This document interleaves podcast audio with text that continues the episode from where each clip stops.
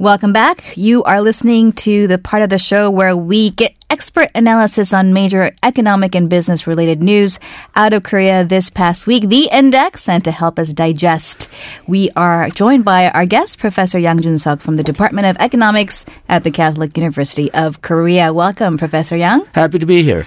All right. We have some fresh consumer price index numbers that came out on Friday are we heading into deflation? Is the big question. And the answer is simple no. Okay. Uh, the uh, consumer price index inflation figures over the last 12 months turned out to be 0.0%. Flat. Flat exactly flat.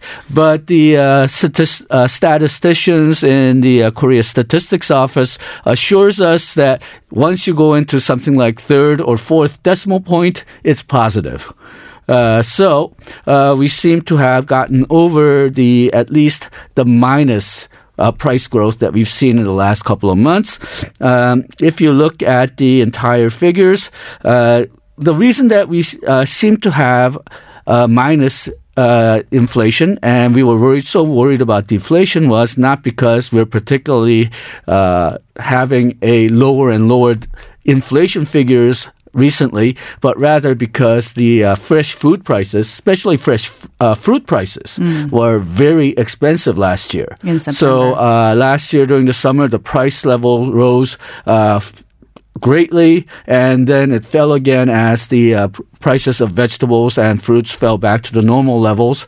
And then this is actually the real problem. The prices started rising again, but very slowly. Mm. So, in, uh, deflation was not a problem. It just reflected the problems that we saw in the past. Mm-hmm. But the real big problem was that the inflation uh, this year was so slow overall. Right. I'm seeing that the core inflation, which of course excludes the volatile agricultural and petroleum product prices, it did uh, rise by 0.8% in October on year. So, what are some of the notable items, would you say, from this report? Okay, well, as I mentioned, the uh, food prices, especially fruit prices, have been especially uh, strong. If you look at the food price index within the consumer price index, mm-hmm. that fell by 7.8%. And then if you just look at the fresh fruits, it fell by 18.7%. So you could see where that deflation concerns actually came from. Mm. Uh, but that reflects the very hot summer that we had last year rather than any kind of problems we have with the economy. Now, uh, another interesting figure that I've seen here, and it points out the problem between uh, reading the numbers annually over the last 12 months and reading the numbers month to month, is that transportation had both the one of the highest and the lowest inflation rates, depending on whether you read it by 12 months or one month. Mm. Uh, if you look at the 12 month basis, transportation prices fell by 2.4%. percent mm hmm And that's, I think, second or third highest fall in various categories. Uh, but if you look at the monthly change, so change that we saw from uh, September and August, mm-hmm. Uh, then it actually rose by 0.6%, and that was against second or third highest subcategory in the index. Okay, so what would you say are some of the takeaways from this particular report? Okay, as I mentioned, uh, deflation reflected a problem in the past and not even an economic problem at that. Uh, so deflation worries were a distraction. Uh, but the core problem remains that once the food prices settled down, we had a very slow inflation rate. Mm-hmm. And that uh, is probably because of a very weak demand. And that remains a serious problem. And also, uh, this tr- uh, low inflation trend goes back two or three years at the very least. So it's a problem that we've had for quite a while. It's a long term problem, one that we've tried to address, but we were not fully able to. Uh, and this is actually the serious problem. But uh, because it's an inflation and not a deflation, it still means that we have some time to deal with it. Okay. Well, on that note, uh, recently the KDI a report by them criticized a Bank of Korea monetary policy. Catch us up on what this was about. Okay, well, it uh, actually hits similar themes. Uh, the report concluded that the low inflation and at that time, uh, what they cons- they were concerned about possible deflation uh, was mostly due to demand factors rather than supply factors such as the high prices of fresh food. Uh, while the uh, high prices of fresh fruit last year tipped the inflation into the negative range because it just rose so much last year, it's the uh, low demand which is the fundamental problem. And then it criticizes the Bank of Korea for having not pursuing a very aggressive monetary policy. Now, they did not say this specifically, but uh, when you say more aggressive monetary policy, they mean more money supply put into the uh, market and lower interest rates. Uh, and what they uh, what the uh, KDI analysts basically believe is that the reason that the uh, Bank of Korea did not pursue monetary policy aggressively was because Bank of Korea was not only worried about price levels but also financial market factors such as housing price speculation and rising household debt. And so the Bank of Korea failed to control prices and also they didn't uh, to solve the problem about the financial market, the debt problems either. So they, in a sense, they got stuck in the best of both worlds, at least in KDI's opinion. Uh, and they should concentrate on keeping the price level steady uh, and uh, high around the goal of uh, two percent, rather than worry about the financial market factors, which should be carried out by somebody else. Then be okay. Yeah, these are big, big issues. Um, anything new that we can uh, draw from this? Okay, well, uh, again, you can have a very low inflation for two reasons. Uh, one is you have increase in productivity. You can make things uh, cheaper than before. So uh, you can have uh, lower inflation because of that, and that's actually good news because you're producing a lot, but uh, your costs have gone down. Uh, but that does not seem to be what we're seeing. Uh, if you look at September industrial trend, uh, then uh, retail and wholesale uh, sales actually went down, and the uh, and the uh, there's if we had seen a increase in productivity, that would have uh, reflected itself in GDP growth, even though those numbers are only available up to September. Uh, but still, we would have seen some kind of a trend that uh, GDP was growing uh, much faster than it is now.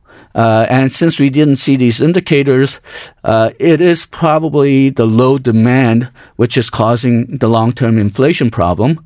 And because of that, the government should be doing, as well as the BOK, should be doing a lot more to pick up demand. So then, what should we do? Okay, well, the government is making a supersized budget next year, and I don't disagree with the amount that's required, mm-hmm. but I think the programs are not being really effective. So we should really look at the programs that government is using to distribute this money and make sure that it actually helps demand or helps productivity or helps flexibility in the economy and it's not wasted. Mm. All right. Well, moving on to our final uh, story then. The U.S. Federal Reserve did lower its interest rates this week to 1.5 to 1.75%.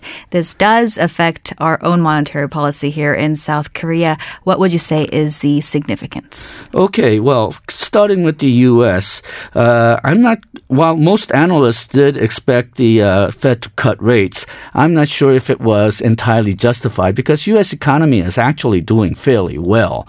Uh, the biggest problem, uh, the reason that they lowered the uh, rates, uh, the Fed said it was insurance uh, because it uh, U.S. was having low investment and. Uh, uh, low uh, production and manufacturing. That's mostly because of President Trump's Trump uh, trade war and inconsistent policies. Uh, but they did lower the rates, and that's uh, perhaps not as good for the United States. But I think it does have some positives for Korea. what would that be? Well, U.S. interest rate cuts didn't really directly help Korea in the last couple of uh, rate cuts, but it did keep the international market stable because everybody was expecting the rate cuts to take place. Uh, if there wasn't a rate cut, it would have probably caused a lot of disruption in the global financial market. But we didn't see that because the Fed acted according to the market expectations. Again, this may not be good for the Fed in the long run, but for Korea, this is good. And then uh, the uh, as everybody knows, right now Korea has a lower uh, interest rate than the United States. If the differential between Korean rate and the U.S. rate gets too much, then there's a chance of rapid capital outflow. Mm-hmm. Uh, but because U.S. lowered its rates and Korea did not, that differential has been cut to 0.25 to uh, 0.5 percent, mm-hmm. and that means uh, there's less chance of a capital outflow. And Korea, if we decide to do so, uh, can cut at least once or twice more. And I think there's a good possibility that uh, BOK, if the uh, low demand continues, uh, BOK may have to cut uh, rates further, even though that uh, puts us into previously uncharted territory. Uh, Korean rate 1.25% is already the lowest that we've ever had. and the power of monetary policy seems to have fallen in the last five or six years, but still, if we if the demand does not pick up, then BOK may feel that it has no choice but to cut rates, and this gives us room. Mm. And the FOMC also said that it's going to pause on further cuts for for now. Yeah, they actually said that uh, they will not only uh, pause, they will not cut the rates but also they will not raise the rates. Mm. So they're trying to put on the expectation that this rate will not change for quite a while.